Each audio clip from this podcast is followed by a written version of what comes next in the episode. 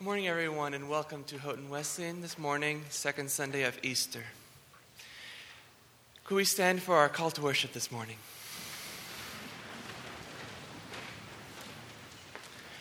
This is the good news. The grave is empty, Christ is risen. This is the good news. The light shines in the darkness, and the darkness can never put it out. This is the good news. Once we were no people, now we are God's people. Christ is our peace, the indestructible peace we now share. We know that since Christ was raised from the dead, he cannot die again. Death no longer has mastery over him. The death he died, he died to sin once for all. The life he lives, he lives to God. Alleluia, he is risen. Let us pray. Father in heaven, we are so grateful for the promise of your Son's resurrection that we celebrate and for his coming again that we look forward to. We ask that you would be present by your Spirit and that your word be spoken and that your Son be glorified in our service today. We pray in Jesus' name. Amen. Let's stand for the hymn. It's uh, an insert in your bulletin.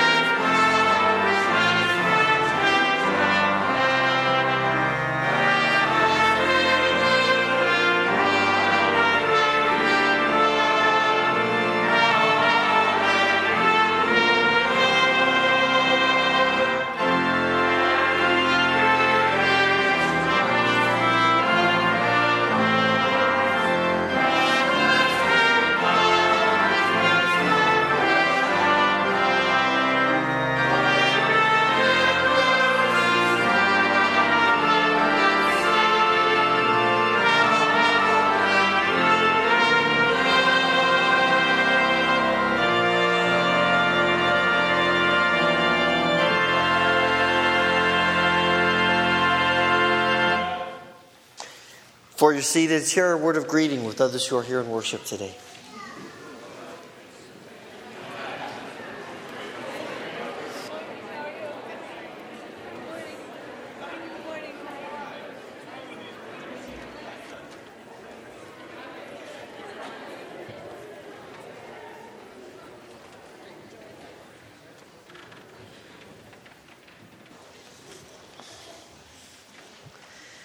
Great joy to come together and worship this morning.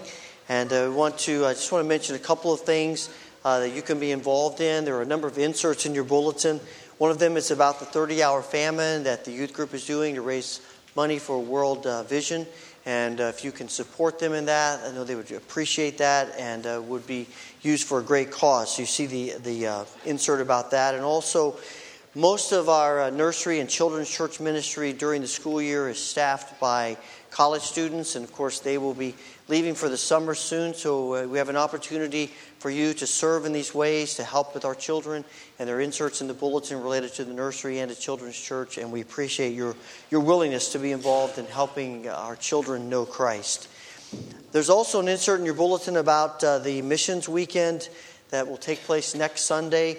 It actually begins on Saturday, and there will be a gathering in the community room from 10 to 12. And we'd uh, love to have you be a part of that. It would help in the planning for the food if you could sign up, and you can do that as you leave this morning on the table in the foyer.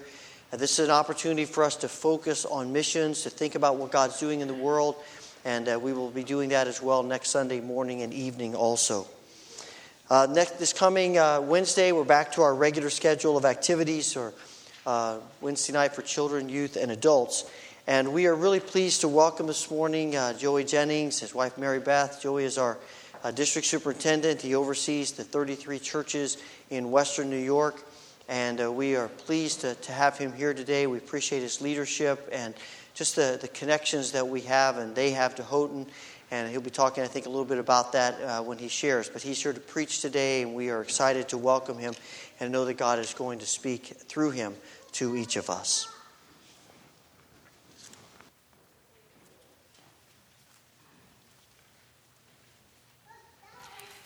Our choir anthem this morning is Christ the Lord is risen today, and we'd like to invite you to join us in singing the final stanza, which will be seen on the screens and is also hymn 172 if you would like to look in your hymnals. I will have you stand at the appropriate time.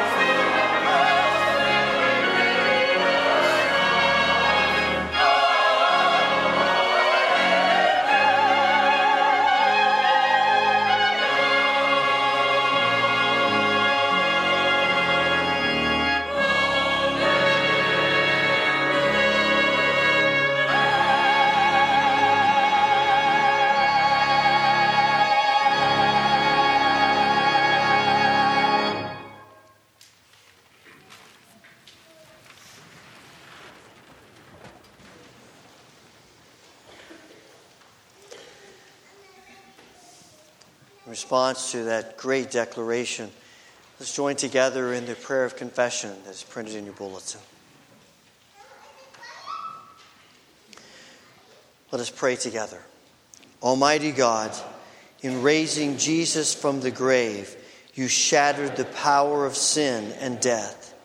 We confess that we remain captive to doubt and fear, bound by the ways that lead to death. We overlook the poor and the hungry and pass by those who mourn. We are deaf to the cries of the oppressed and indifferent to calls for peace. We despise the weak and abuse the earth you made. Forgive us, God of mercy. Help us to trust your power to change our lives and make us new, that we may know the joy of life abundant given in Jesus Christ, the risen Lord. Amen.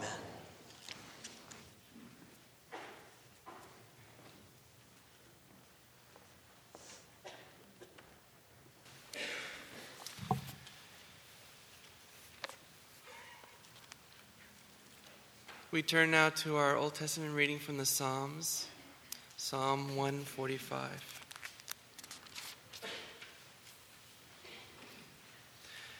I will exalt you, my God, the King. I will praise your name forever and ever. Every day I will praise you and extol your name forever and ever. Great is the Lord and most worthy of praise. His greatness no one can fathom. One generation will command your works to another they will tell of your mighty acts. They will speak of the glorious splendor of your majesty, and I will meditate on your wonderful works. They will tell of the power of your awesome works, and I will proclaim your great deeds. They will celebrate your abundant goodness and joyfully sing of your righteousness. The Lord is gracious and compassionate, slow to anger, and rich in love. The Lord is good to all. He has compassion on all he has made. All you who have, who have made will praise you, O Lord. Your saints will extol you. They will tell of the glory of your kingdom and speak of your might, so that all men may know of your mighty acts and the glorious splendor of your kingdom. Your kingdom is an everlasting kingdom, and your dominion endures through all generations. The Lord is faithful to all his promises and loving toward all he has made. The Lord upholds all those who fall and lifts up all who are bowed down. The eyes of all look on you, and you give them their food at the proper time. You open your hand and satisfy the desires of every living thing. The Lord is righteous in all his ways and loving toward all he has made. The Lord is near to all who call on him, to all who call on him in truth. He fulfills the desires of those who fear him. He hears their cry and saves them. The Lord watches over all who love him, and but all the wicked he will destroy. My mouth will speak in praise of the Lord. Let every creature praise his holy name forever and ever. Amen. I'd like to invite the ushers forward, and if we could stand for the doxology.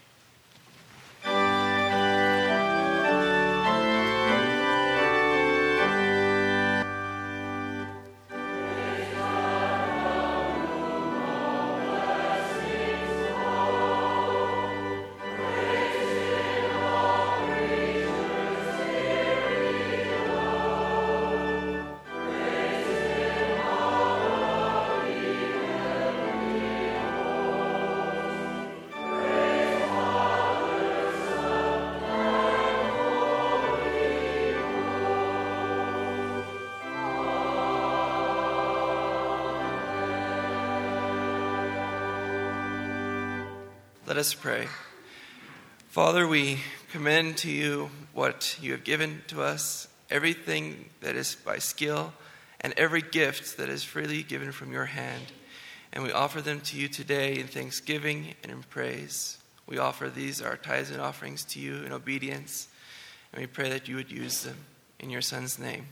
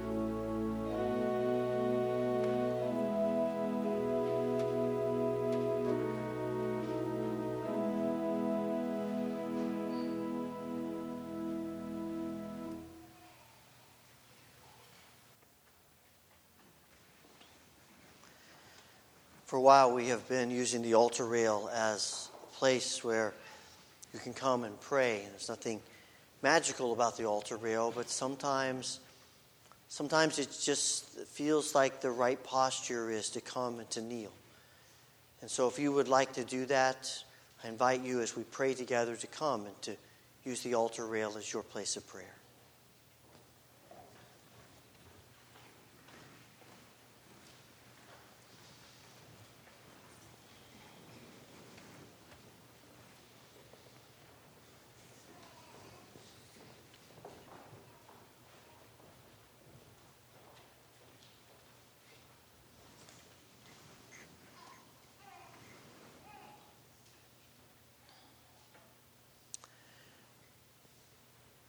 Heavenly Father, it is because we know that our Redeemer lives that we come to you in confidence as we pray together. In this moment of prayer, we come to you asking that you would give stability in our shaken world. In this noisy world, we come acknowledging our need for peace. In this fearful world, in this world that, that seems to, to continue to create fear, we desire courage. And in a world of rising and falling empires, we crave a new vision of your eternal kingdom.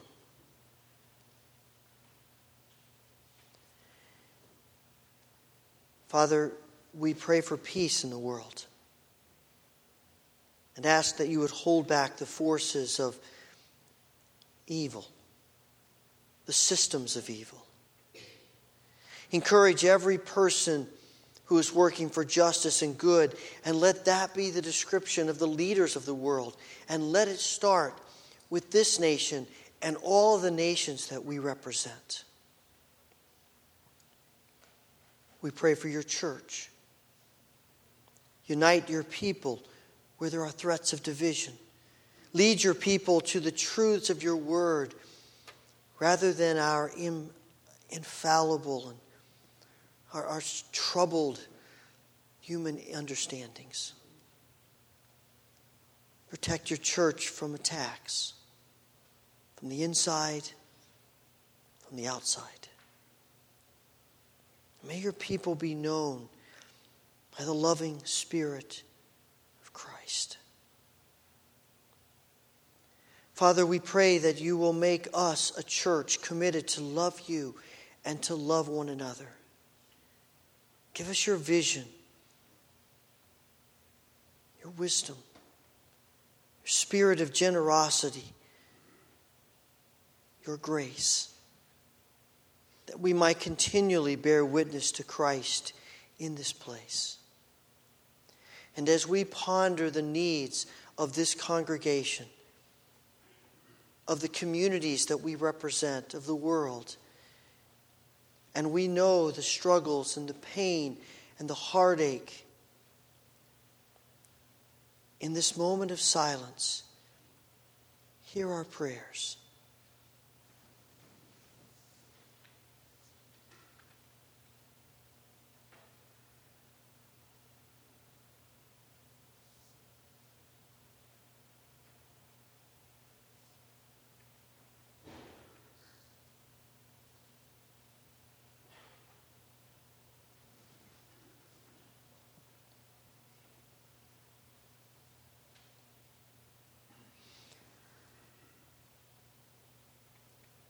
Father, heal our diseases, comfort our grieving souls. Make us known as people who forgive one another, who care for one another. And fill our minds with your truth, our hearts with your love, our souls with your spirit. We pray, Father, for the team that's preparing to go to Haiti and ask that you would bless them encourage them and use them in ways beyond their imagination. We pray for Joey and Mary Beth as they lead us and the churches of this of Western New York and pray for wisdom and for understanding and for the power of your Spirit in them in a very special way. And for all of us, kindle our faith and make us sensitive to all that you're doing. Strengthen us in our troubles and send us out strong in your power and in your might as we unite together, praying the prayer that Jesus taught his disciples to pray Our Father, who art in heaven, hallowed be thy name. Thy kingdom come, thy will be done on earth as it is in heaven. Give us this day our daily bread, and forgive us our debts as we forgive our debtors. And lead us not into temptation, but deliver us from evil. For thine is the kingdom and the power and the glory forever. Amen.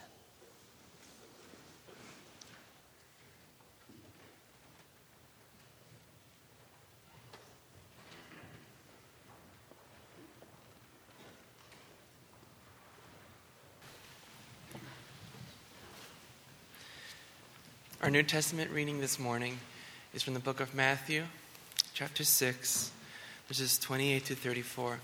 Could we stand for the reading of the gospel this morning?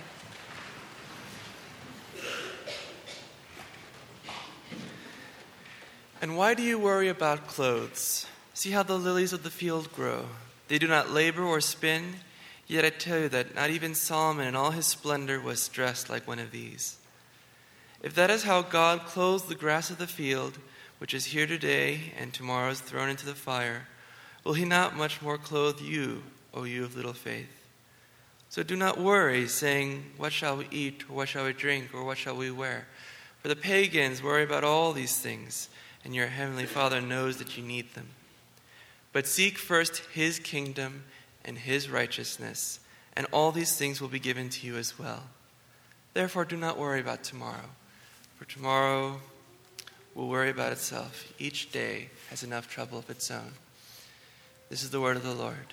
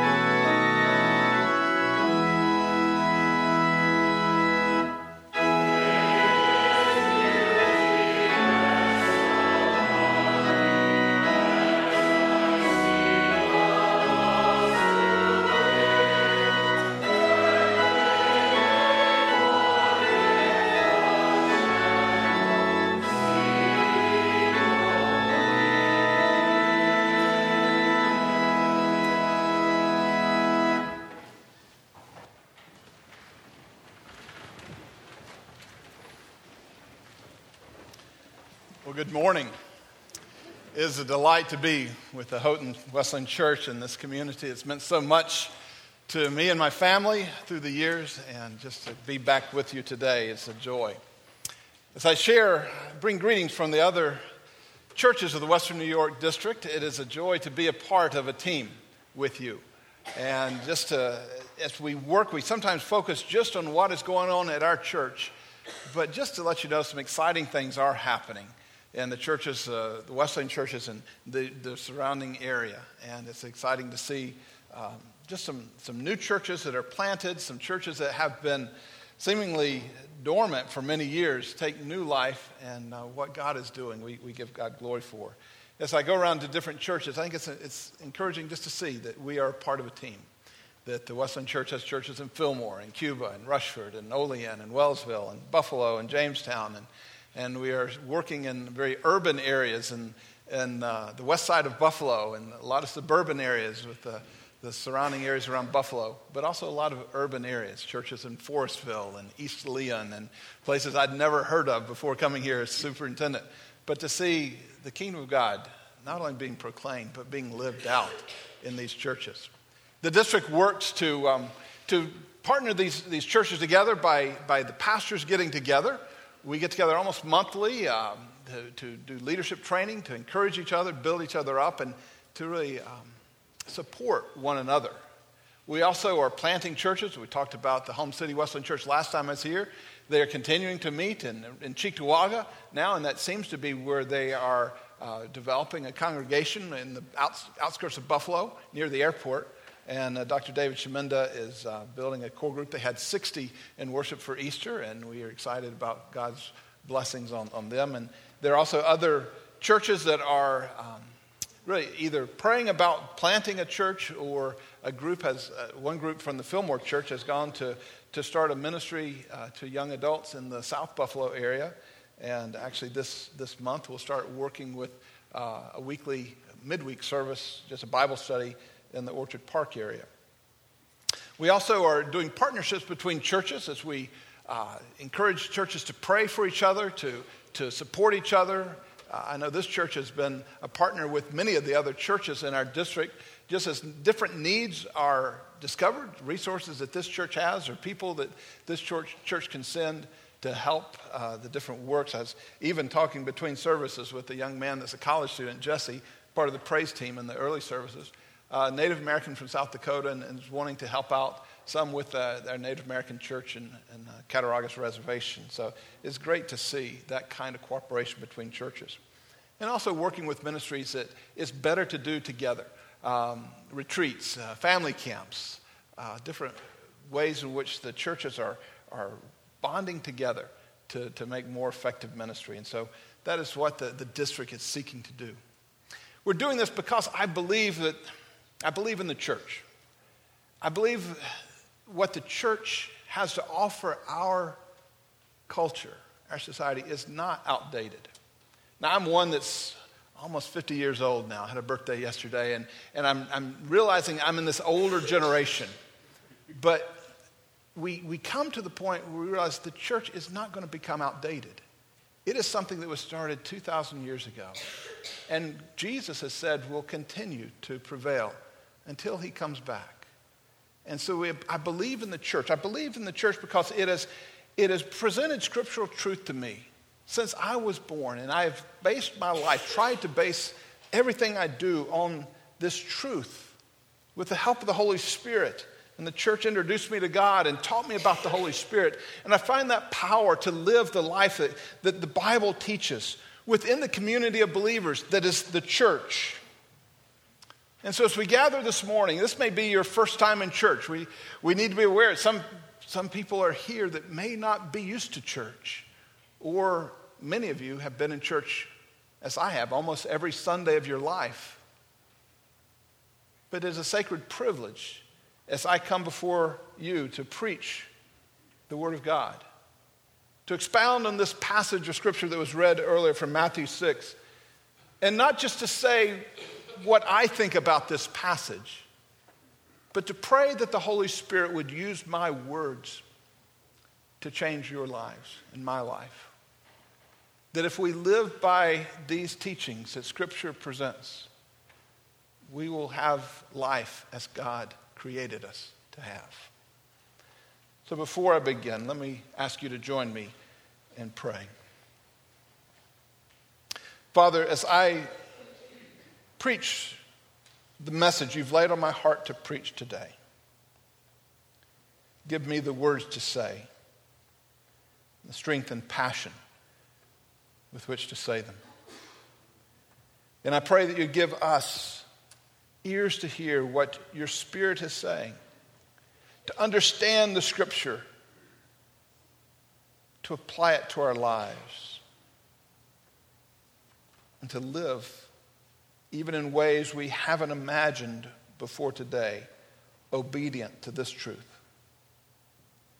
I pray this in Jesus' name. Amen passage that was read earlier from Matthew chapter 6 gave Jesus teaching really to a congregation, a group of people that he was saying, Why are you worried about so many things?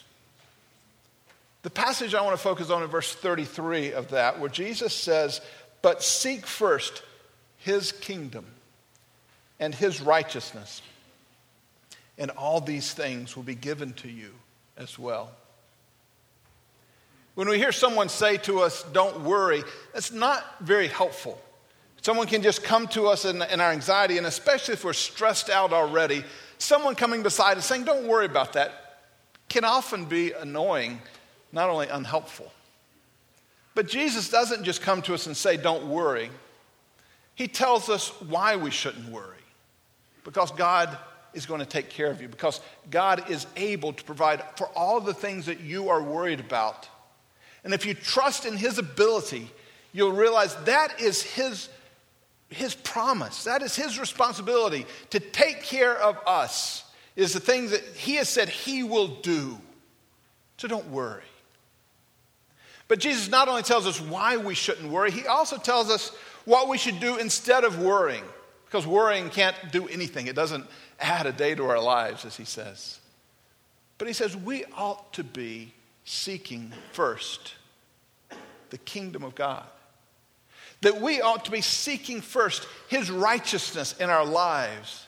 That if we will do that, God is going to provide for us. In a sense, we are releasing all the things that are, we're worried about to take care of ourselves what we'll eat, what we'll wear, where we'll live, what we'll do after college, what we're gonna, how we're going to pay our bills, all the different decisions that you worry about, that you're anxious about. If we release those to God and say, God, you're going to have to take care of that. And I believe that you can, I believe that you will. But I'm going to do that which you've asked me to do. I'm going to seek first his kingdom and his righteousness. If you look this idea of seeking after God, I found it central through, through the different parts of Scripture. It's, it comes out again and again. The Old Testament says, if you seek him with all your heart, he will be found by you.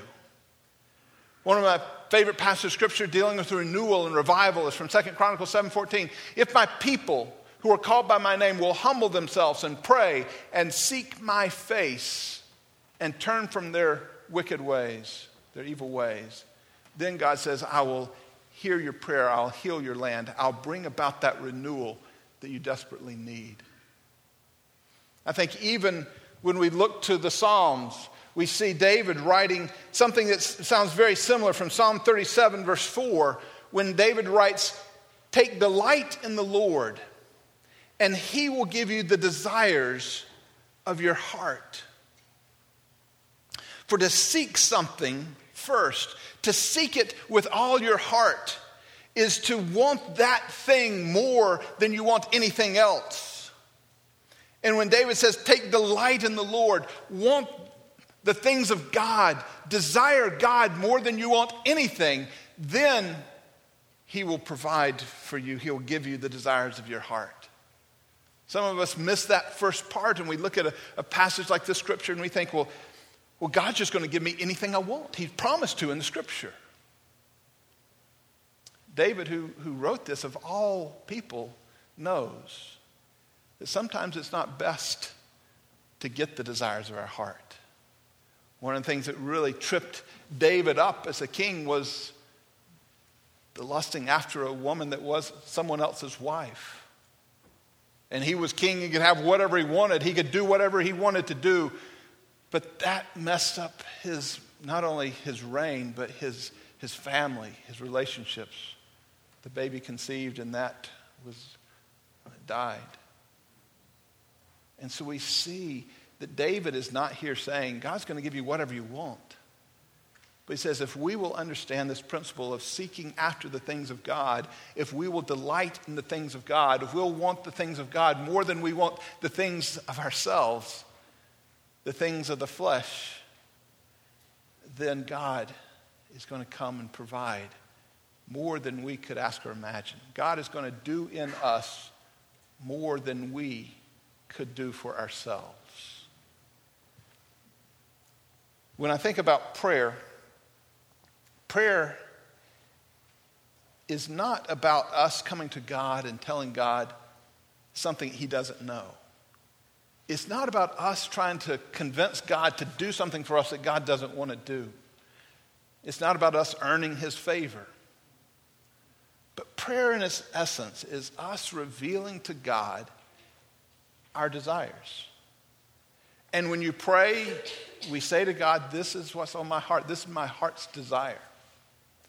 Sometimes in that prayer, and I think this is the way it should work, we realize that our desires are not the same as God's desires. And in that process, I think we, we ought to be humble and say, God, change my heart. Make me want the things of God. Make, help me to delight in the Lord. Help me to seek first your kingdom so that our prayers reveal God's heart. Therefore, when Jesus taught his disciples to pray, and he gave the Lord's Prayer, which we said earlier, it wasn't so much that he was saying, say these words and you'll have mastered the, the art of praying. And if you say these once a week or even every morning, then you've got, you've got praying down. More, Jesus was saying, this is what you should desire. This is what, if you had the opportunity to ask God anything, this is what to ask for. And so we see that his prayer it starts with worship, adoring God. You, you're in heaven. Your name is, is holy above all names. But then the first thing that we ask is, May your kingdom come. May your will be done on earth as it is in heaven. We, we may focus too much on the giving me my daily bread or cake or whatever we want and more than we need. And we may focus a lot even on forgive me. I've messed up. I need your forgiveness. And it's not that we shouldn't pray that. But we ought to look to the Lord and say, God, my first heart's desire is that your kingdom would come, that your will would be done. When we hear talk of the kingdom of God, we, we may in our minds somehow think of some old English king and, and reign of a political or geographical kingdom. But what God is talking about is much more our hearts submitting to the rule and reign of Christ as our King. That we would, would acknowledge that He is our Lord and we would, would submit ourselves into His reign and let Him be the Lord of our lives, and therefore we are a part of the kingdom. As we trust in Him, faith in Him, we are part of the kingdom of God. And as we, as we seek that kingdom in our lives, it, it, is, it is daily to teach us what it is that God is calling us to do. It is daily to teach us what it means to submit to His rule in, in our lives. And let that motivation, let that desire affect everything we do. When our delight is in, in God, we pray, God's kingdom come. We focus our attention away from ourselves. We're seeking for God to change our lives and to change our community. In truth, we cannot follow God's rule without the help of the Holy Spirit. We cannot do this on our own.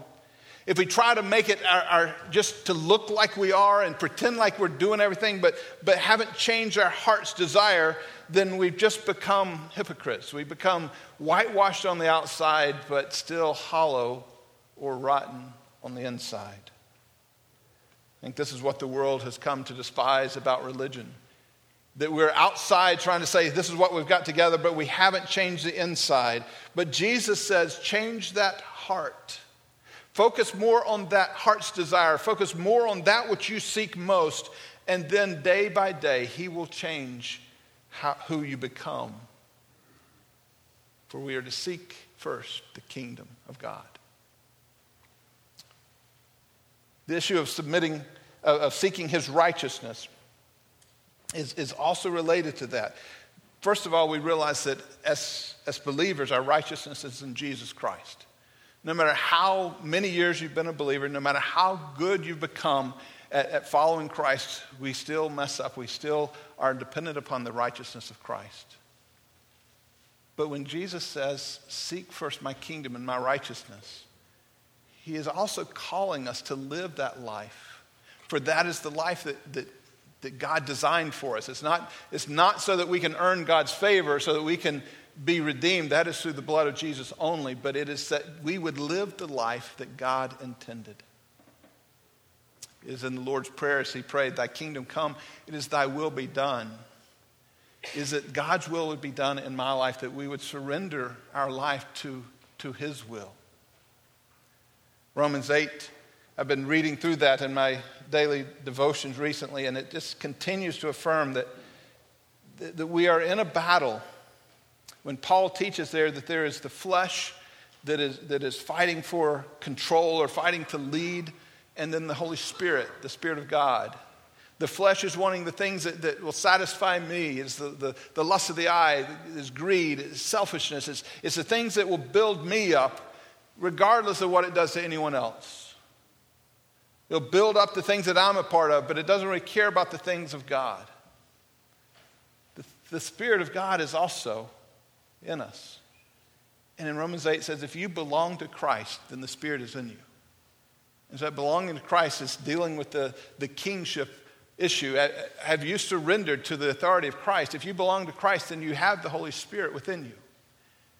And then the passage is saying, let the Spirit put to death the things of the flesh. Let the Spirit reign in your life. Let the Spirit guide you in everything you do and everything you say. Be submissive to the Holy Spirit. We don't always know exactly what, what the Spirit wants us to do 20 years from now or even 10, 20 days from now, but the Spirit guides us today. And are you doing all that God has called us to do today? We often wrestle with this issue am I going to follow the flesh or am I going to follow the Spirit? Jesus dealt with this himself when he walked on the earth, and we see it most poignantly in the, the Garden of Gethsemane the night before he was arrested and crucified. When God had, had shown him, I believe, all that was going to happen, he, he, he knew it. He, he perceived the suffering that, was in, that laid ahead of him. And he prayed, God, if there's any way, take this cup from me. Father, if, if, if there's any way, I don't want to go through this. That was what his flesh wanted. He said, I don't want this. But then he said, Not my will, but thy will be done. It is that victory of the Spirit, the, the will of God over our own will, the Spirit over the flesh, that surrenders to what God wants in our lives daily. No matter what comes up, to say, God, I'm going to do what you want me to do. No matter how difficult it may seem, no matter how, how countercultural it is. I'm going to follow you. God's Spirit sometimes leads us down a path that will satisfy our, our deepest desire, but often comes in conflict with what we think is best for us. Sometimes it involves suffering, sacrifice, even death. But our hope is, our trust is that in light of eternity, God's will is better than our will. In Romans, Paul describes God's will as good, pleasing, and perfect. essential in seeking God's righteousness is trusting that God will provide and following every step.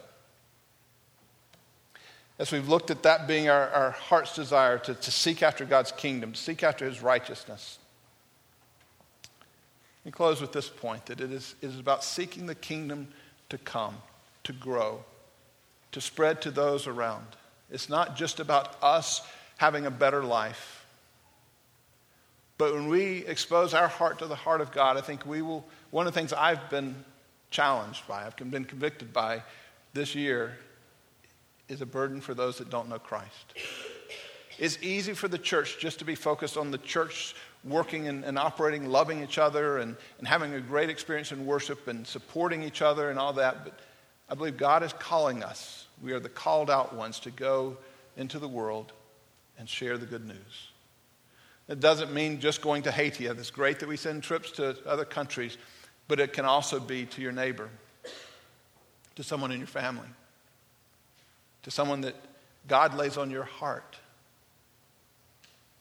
and as your pursuit in life is not just about seeking your own things, but about seeking the things of God, I believe God will challenge you to be after those that do not know Christ and try to share the good news with them. That's not necessarily handing them tracts or beating them with the Bible and trying to get them to believe, but it's just praying for an opportunity to share. And when that opportunity shares, to be obedient. Uh, yesterday, I had uh, two different events. One in the morning in Buffalo that um, was an athletes in action banquet, and a football player, NFL football player, Jeff Saturday, was sharing his testimony. Jeff played football at Carolina, University of North Carolina, Chapel Hill, and uh, had, was not living for the Lord, although he said his mother prayed for him daily, probably through the night, some nights when he wasn't home. And he said he, he never probably will never realize how many hours his mom spent praying for him, but he was living the wild life through college. He was pretty successful at playing football. He was a center for the team and, and all conference and just getting better and better. And people started saying, You're going to make it to the pros. So he, he sort of let his studies go. He didn't interview for any you know, job other than he was counting on the NFL after college graduation. He got to the day, the, the day of draft for the NFL is two days, three rounds the first day, and for him is four rounds the second day. And he was projected to go on the first day, and he was, he was a little cocky about all that was going to happen and, and uh, had a party planned and everything. And the first day went by, and his name wasn't called. And uh, so the, the Mel Kiper, the ESPN, was talking about, well, he'll be the, the next one called on the, the second day of draft. And, and he's all ready, and second day, and his name was never called. He was just devastated. And he called his mother that night. He says, Mom, I don't know what's going on. And his mom had the boldness at this point to say, I know exactly what's going on. That God gave you a gift and you're not using it for him. He's taking it away from you. And this, this big football player, looking to his mom for consolation, basically got you know, knocked down on his back right there. He said, What's going to happen here? And he started to wake him up. And it wasn't immediately, but for the next year, he worked at, for an electric company in North Carolina. And, uh, and God started speaking into his life to certain people that he put in his life. And his heart started to open up, but he, he didn't commit to Christ. And he, he, a year later, he got signed on with the Indianapolis Colts. And, and as he walked in the locker room, there was two or three people that started sharing Christ with him day after day. And he gave his heart to Jesus. And he says it wasn't, wasn't like a, an instant he was a saint, but he said he, he was telling a room full of, of people yesterday, it's just one thing at a time. You know, first thing is I got to change my language on the field. He's got to change this. He's got to not be afraid to be set apart was one of the things he said. But when I look at that story, his mom, who number one had been praying for him for years, was obedient to speak a difficult truth to him at a time when he needed to hear it. And God opened his eyes to his need. Another story I heard last night, I was at the athletics banquet here at the college, and, and I heard one of the baseball players, a senior baseball player, just sharing about, about how he was playing baseball. He, he wasn't a believer, but as he came, this, I think it's the second year here, one of the freshmen, said, he, he talked about that as the unlikeliest of people, started speaking into his life and just started sharing who Jesus was in such a real and very tangible way that he wanted to know this Christ personally. And he shared about how his life has changed since he gave his heart to Jesus. That is what God has called us to do. Seeking after the kingdom is not just that my life would be straight and, and orderly, but that we would be obedient for the purpose of spreading the good news to all. That's where God's passion is. This year, God has been challenging me to pray that I, uh, sometimes I, I, was a pastor for 19 years down in North, North Carolina, and, and it's easy for the gravity for a pastor to be towards just working with church people. And God challenged me to, to keep reaching outside the church, and, and I'm challenging you that. But as district superintendent, it's even more. I work with pastors and then maybe with church leaders. But God is saying, don't, don't lose that heart for those that don't know Jesus. So my daily prayers for Pastor Wes that he will be passionate about someone in his life that doesn't know Jesus and that this year he'll, he'll lead someone to Christ. But I want to challenge that for you. I think that's God's heart for you. That as you submit to the kingdom of God, if you put that first, that the kingdom would come, that we would be used as a part of that process to introduce Jesus to neighbors, to coworkers, to family members, to roommates, whoever it would be that God has put in your life. And so I want to pray for you, and specifically praying that God will lay on your heart the lives of those that He wants you to pray for and be willing to speak to when His Spirit prompts you to do that. So let's bow our heads in prayer.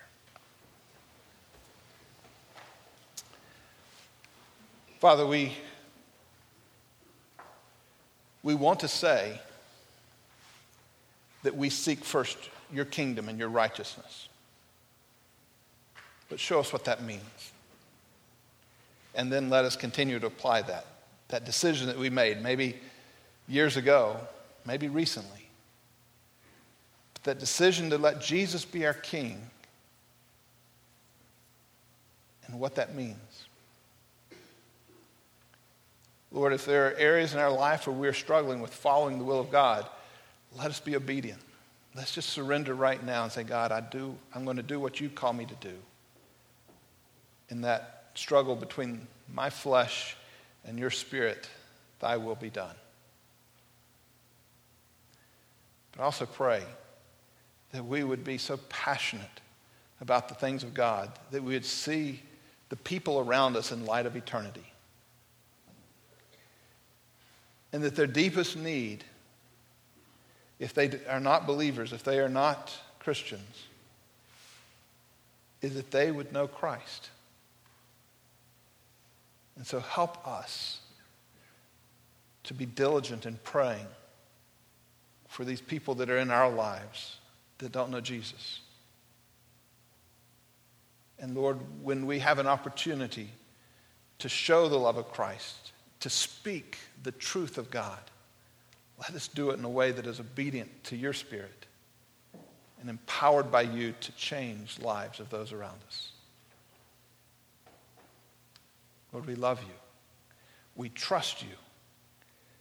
And let everything we do be to lift you up. I pray this in Jesus' name. Amen. Amen.